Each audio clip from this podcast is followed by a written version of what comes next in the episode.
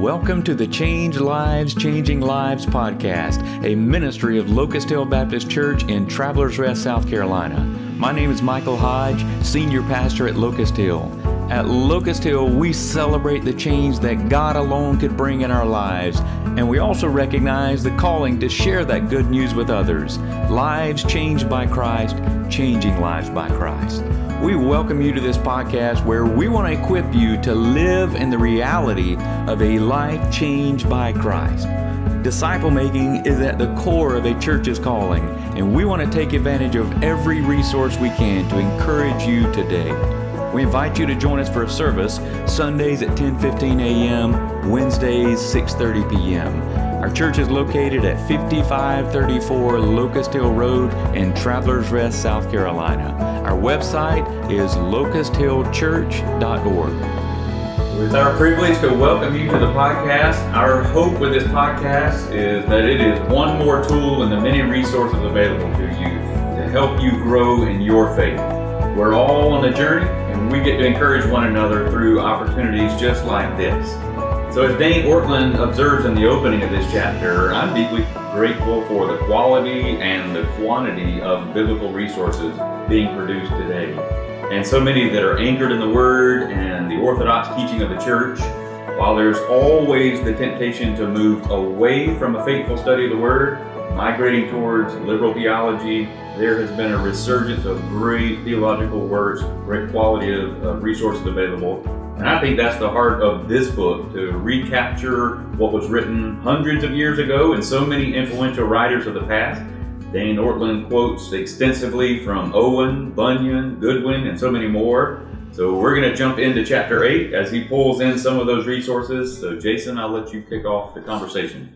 I love how Ortlund just dives right in from the very start of this chapter, uh, chapter 8 to the uttermost. And I mean, his first first statement is one of the more neglected doctrines in the church today is the heavenly intercession of Christ.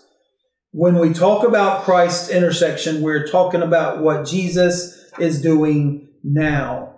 And, you know, we talk a lot about what Jesus did in the past, but Will, you know, kind of asking you, do we think much about what Jesus is doing right now? You know, I think this is a very timely question for me because I was just able to see God at work in my life in the past two weeks. And I told, I got to speak to the volleyball team last night, and I told them that this was probably the first time and since I've been saved that I've been able to see God's work in the trial. Um, and the reason why is because I'm one of those headstrong people that likes to go through the trial and do things my way. And then I turn around and I look and I'm like, okay, God, I see where you were working there. I see your grace and your mercy. But this time it was one of those, I don't know if it was because we read these chapters or what it was, but I just like took a pause and I was like, all right, God, I want to see your intercession right here in the midst of the trial. I want to see you at work in the midst of trial. I want to experience your mercy in the midst of the trial. And uh, just to keep things short, I'll tell you just one little story real quick. So, me and Missy's been trying to have a baby for like three years, and so she's been super defeated and beat up about it. So. But we go into a doctor's appointment where we're going to get news whether or not like we should continue naturally trying to have a baby or try to use medicine, adopt, whatever. As soon as we walk in the door, one of the little girls that we went to high school with is walking out and she's like, Oh, what you guys doing here? And we were like, Hey, we're, you know, here to see Dr. Locks. And she was like, Oh Lord. She's like, last time we went and seen Dr. Locks, me and my husband were struggling having baby. Now we got two babies. So I was like, yeah. I was like, I see you working, God. Anyways, we get in the elevator. We go up the elevator. We get off, and our nurse is there. And she was like, who are y'all here to see? And Missy's like, well, we usually see Dr. Fox. We're here to see Dr. Locks. And he was like, oh, honey. She was like, you better not stay in that room too long with him because last time me and my husband, we were struggling having babies, and now we have five. And I was like, yes! and so we go in, and Misty's still a little nervous. I can see a little confidence. But then after that little procedure that she had and everything, and she got good news, like, I got to see peace and hope and encouragement in her that I haven't got to see in a long time. And I think that if I would have missed those mercies in the moment kind of thing, that um, I wasn't appreciated as much. So yeah, I, I do think right now that, that I'm seeing God at work. Now. Wow, that's so good. We're going to see 10 Beechams running around. Let's here. go. That's what we want. Well, Sandra, to follow that up, um, if you can follow that up, so. um, Wow. what what is what does Ortlund say is the connection between Christ's intercession and his heart? Uh, Christ's intersection is what intercession is what he's doing in the present, what he's doing now. Mhm. But his heart is continuous. He is from the beginning to the end. You know, I, I think this is a chapter. There's some difficult components to understand what it's saying here, and yet it connects so much with our daily lives. And so, Tracy, I'll pull you in. What does it mean that Jesus intercedes for us? How does that calm and reassure believers today? Um, it just means that he is continually going to God on our behalf. Um, it was interesting when you're reading that that um, Dane already saw that we're probably going to think then, like, does God need him to remind him, you know, of welcoming us, as, as he put it. But um, just knowing that he's constantly there, again, telling him how much he loves us and um, just always cheering us on and um, the fact that God is always so open for that. Like He doesn't have to be reminded, but it's in His greatest joy is to to always do that. Um, I just think it's comforting knowing that it's almost like always having somebody there, no matter how we mess up or how we think we've disappointed God. Just knowing Jesus is always right there, like continually reminding Him what we're worth, and it's just it's a good thought. Well, you know, Hebrews seven twenty five is the passage of scripture that Ortlund uses um, for this chapter, and that verse reads specifically, Michael. Consequently, he is able to save to the uttermost those who draw near to him. Excuse me, those who draw near to God through him, since he always lives to make intercession for them. So, Michael, I'd love for you to reflect on the phrase "to the uttermost." What does that phrase mean, and how is it a comfort to the believer? I think it's hard when there's a word like uttermost that we don't use very often in our vocabulary. So the image that, that comes to my mind is a story from when our kids were little. We went to Dollywood and you go through all of the food vendors there because they're trying to convince you to spend way more money than you can. So uh, when we were, you know, young parents, the kids just understood Dollywood was the treat. We didn't get everything else inside, but we would go through the popcorn area and there was a guy always giving out samples, and our kids were so excited because they could get a free sample. So they'd stick out one hand, and he'd say, "Get you two handfuls," and they thought that was Oh, so great. good. Mhm. You know, just overflowing handful sample, and that was just the image that came to my mind to the uttermost.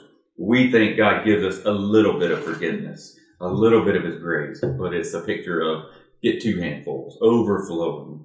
And so that gives me just confidence to think that I live each and every day in that forgiveness, that He saves to the uttermost, Mhm. abundantly, more than our minds can comprehend. And we'll touch on that more as we go through. He doesn't just save for the most part, He saves completely. And so as we live in that reality, Katina, I'll toss it to you. One way to think of Christ's intercession then is simply this Jesus is praying for you right now. How does this or how can this transform or strengthen our prayer lives? Well, it kind of brought to me a story too, because you know you think of Jesus is kind of like our big brother. I mean, not really, but he's going to the Father for us. He is interceding for us and, and being our advocate for us. And and it, I have I'm one of five, and I have three. I had three brothers, and my oldest brother Joe's six and a half years older than me, and so he was always my advocate, you know. And so one time um, when I was in ninth grade, I was only 14, and a senior asked me to go to the prom. Well, my dad said, No, no, you're too young, you know, that, that's just not going to work. Well, Joe went to dad and said, Dad, what if me and my date take them to the prom and leave them and then come back and pick them up whenever you tell me to. Well, the senior that I was going with was fine with that, you know. So that's what we did. And so Joe interceded for me so that I could go. And that gave me great hope to know that I could do something, but it, you know, I was still able to stay in the realm of what my parents wanted me to do, you know, kind of being the very supervised and everything. And that's what Jesus does for us every day. You know, it doesn't matter what we do, He knows what we do, He knows how we, and our deepest, innermost sin that we have that we're ashamed about, He knows about that, but He's going to the Father for us every day. And so, how can that strengthen our prayer lives?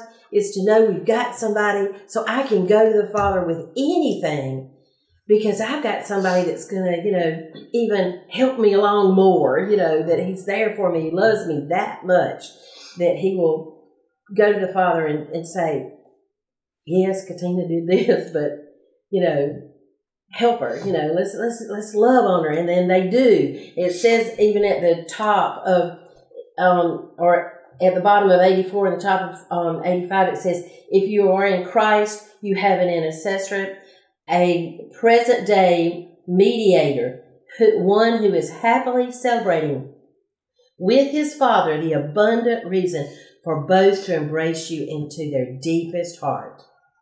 And, and that just that brings you great hope. It makes you want to just pray more and get closer to God. Absolutely. And I think that's the, the value of the resource. You know, you're pointing to the love of the Father, and this book is just helping us to understand the depth of that love, His intercession, and then as we move into the next chapter, understanding what does it mean for us to have an advocate. We have an advocate with the Father, Jesus Christ the righteous. So for our last session, we had Ralph with us. Amanda, you must have heard how much he stirred this group up. So you sent him to work and you've come. So Amanda's here with us. So we'll start out with chapter 9 with Amanda, you sharing a quote from page 87. A closely related notion to intercession is that of advocacy. So what's the difference between these two? Intercessor, advocate, how does that notion of advocacy help that of intercession? So, chapter 9 um, starts out by stating that an intercessor stands between two parties. An advocate doesn't simply stand in between the two parties, but steps over and joins the one party as he approaches the other. For me, advocacy goes a step further than intercession since there isn't just mediation between two parties, but there is a mediator that crosses over and moves towards one of the parties to provide for them. Wow. Talking about that providing part, you know, it is because of our sin that Jesus is our advocate. And 1 John 2 1 uh, is a key verse here of scripture that says, My little children, I am writing these things to you so that you may not sin. But if anyone does sin, we have an advocate with the Father, Jesus Christ the righteous. And so, Ray, uh, kind of bringing you in, what are some truths about Jesus, the advocate, as taught in that scripture verse that we just read, 1 John 2 1? Well, of course, uh, with advocate, uh, book saying it was hard to describe that per se because, but the best way is someone who uh, appears on your behalf. And then it goes on and said the propitiation of our sins to take away, return that wrath of God that we deserve and um, take it away. And uh, there are three questions or basically as he goes on through. Who? Who is this for? Who is an advocate for? And uh, and um, he's talking about the only qualification needed is your desire. Only that's all. If you want an advocate, only need only reason you uh, only uh, thing that you need is the desire to have an advocate. When? Now. It's not later. It's not. It's it's it's right now. It's it. Uh, it, uh, it, that song's the on time God. Yes, He is. You know, uh, right there. Um, and it's on time now. And why? Um, because Jesus' heart is with our heart. He's in one too. I think go back to the last chapter. I was going to put is Jesus' heart, our heart, God the Father's heart, and it's a bridge. Right. And and, and, and, and that bridge comes together, and that's That's th- those are the truths. I mean, I, uh, as you as you look, and uh, he he wants and desires so much, uh, which is is, is is super because um, I don't have to look. Right.